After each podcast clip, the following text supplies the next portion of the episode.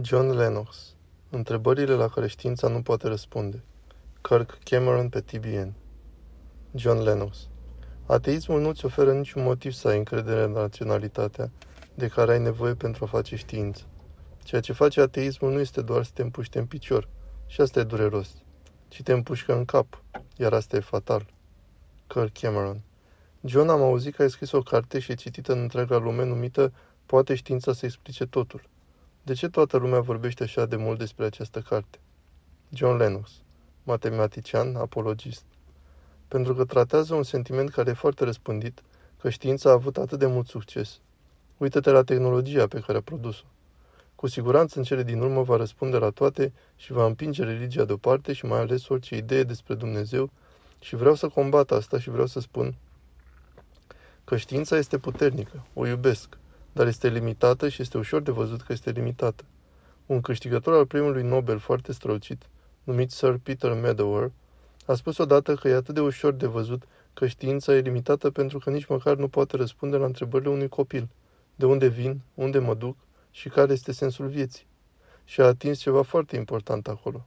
Regretatul Lord Sachs, care a fost rabinul șef în Regatul Unit și în Comunitatea Națiunilor, a scris o carte odată, a fost un filozof strălucit și a spus ceva de genul acesta.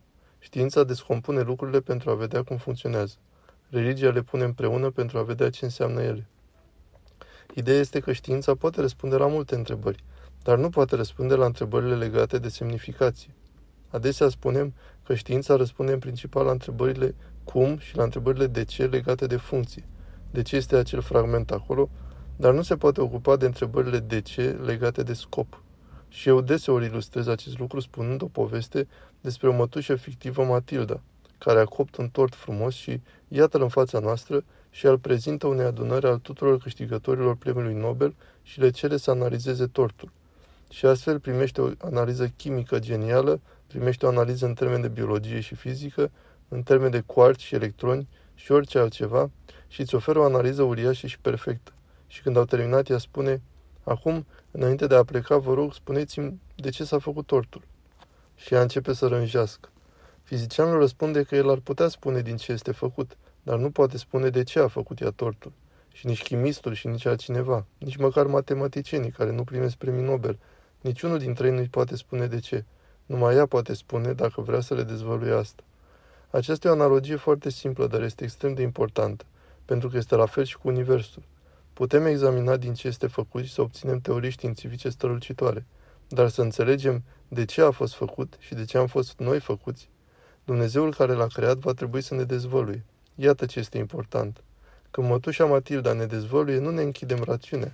Ne folosim rațiunea pentru a înțelege revelația ei și doar pe măsură ce ne folosim rațiunea pentru a înțelege știința, cum funcționează, folosim rațiunea pentru a înțelege explicația ei despre motivul pentru care l-a făcut și exact la fel, deoarece atât de mulți oameni cred că credința este un cuvânt religios și că înseamnă să crezi unde nu există dovezi. Aiure! Credința e un cuvânt obișnuit, înseamnă încredere și este la fel de important în știință ca și în orice alt domeniu și de aceea spun că trebuie să facem distinții între aceste două explicații. Kirk Cameron. De ce credeți că sunt oamenii atât de dedicați, cei din domeniile academice, ideea de a nu crede în Dumnezeu? Și au făcut o treabă fantastică, făcându-ne pe noi să credem că noi suntem cei care credem în lucruri fantastice. Dar tocmai cei care îl neagă pe Dumnezeu, mie îmi par că trăiesc în această lume fantastică, în care totul vine uneori din nimic. John Lennox Uneori când vorbesc cu oameni de știință, le zic, cu ce faceți știință? Și ei vor vorbi despre niște echipamente scumpe și mi-arăt capul și spun, cu asta. Iar ei zic, a, vrei să spui cu... și sunt pregătit să zică minte. Dar ei știu că nu este politic corect să crezi în minte. Așa că spun creierul, faci știință cu creierul. Ele spun, ok, eu cred că mintea și creierul sunt separate, dar asta e o altă discuție. Faci știință cu creierul tău. Dă-mi o scurtă istoria creierului.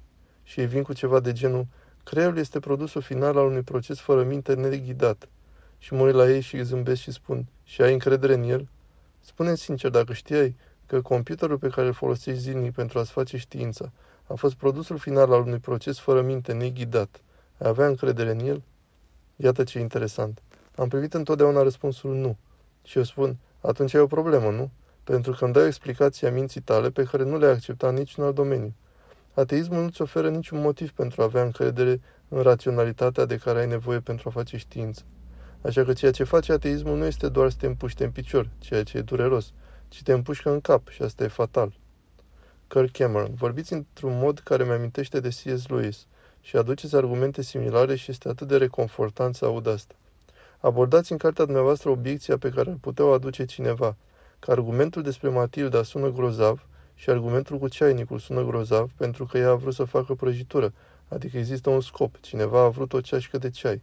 Dar nu poți presupune că universul a fost făcut dintr-un motiv.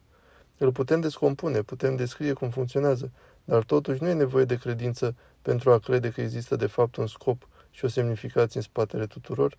Cine spune că nu există niciun scop sau sens? John Lennox. Bineînțeles că poți presupune că nu există niciun scop sau sens, dar atunci acolo te oprești și este foarte interesant pentru un om de știință să ia această perspectivă pentru că ei tot timpul au curiozitate. Ce e asta? De ce e asta? Ce scop are aceasta? Prietenul meu, Paul Davis, care e la Universitatea de Stat din Arizona, nu e teist, spune că e foarte curios când știința merge în jos și în jos și apoi spune, ei bine, de aici încolo, nu te întreb că nu există niciun scop în spatele a toate? Treaba este că eu caut explicații care să aibă sens și le prefer explicațiilor care nu au sens. Acum noi oamenii ne putem crea propriile scopuri și este un lucru foarte interesant. Tot C.S. Lewis a spus, nu ar fi foarte ciudat, a spus el, dacă ne-am găsit într-o lume în care ne-ar fi sete și nu ar exista apă?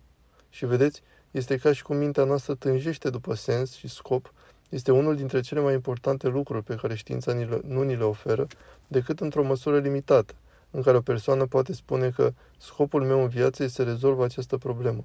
Dar un scop final, adică unde se îndreaptă totul și așa mai departe, aceasta este o întrebare crucială. Și în cele din urmă putem presupune că totul e absurd, dar acesta e sfârșitul poveștii. Și ce se întâmplă dacă greșim? Și de ce aș prefera mult să spun dacă presupui că toate sunt observate aceea credința ta. Nu există oameni care, și acest lucru e extrem de important, nu există oameni astăzi care să nu fie oameni de credință. Fiecare om de știință e o persoană de credință. Și când cineva folosește cuvântul credință, când vorbește cu mine, eu spun credință în ce? În ce este credința ta? Este în ceva.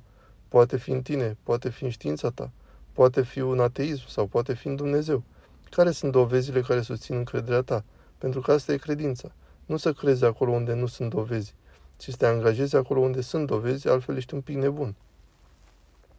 Kirk Cameron, John, îmi place ceea ce spui și mi-amintește cum, ca tânăr creștin, când mă luptam cu aceste probleme, voiam să am atât de multe dovezi. Voiam ca toți oamenii de știință care cred în Dumnezeu să creeze un caz atât de etanș încât credința nu ar fi necesară pentru a-L cunoaște pe Dumnezeu, a iubi pe Dumnezeu și a trăi împreună cu El pentru totdeauna. Și totuși, Scripturile spun că e imposibil să-L mulțumești pe Dumnezeu fără credință. Credința e un dar care ne vine de la Dumnezeu și cumva Dumnezeu a stivuit pachetul în așa fel încât credința să nu poată fi eliminată din ecuație. De ce crezi că se întâmplă asta? John Lennox. Pentru că nu poate fi eliminată din nicio ecuație. Nu pot să-ți demonstrez, matematic sau științific, că soția mea cu care sunt căsătorit de 52 de ani mă iubește, dar cred că există suficiente dovezi în acest sens ca să-mi pariez și viața pe asta. Suntem puțin nedumeriți aici și nu ne dăm seama că acea încredere, credința, este ceva care se supune până la capăt.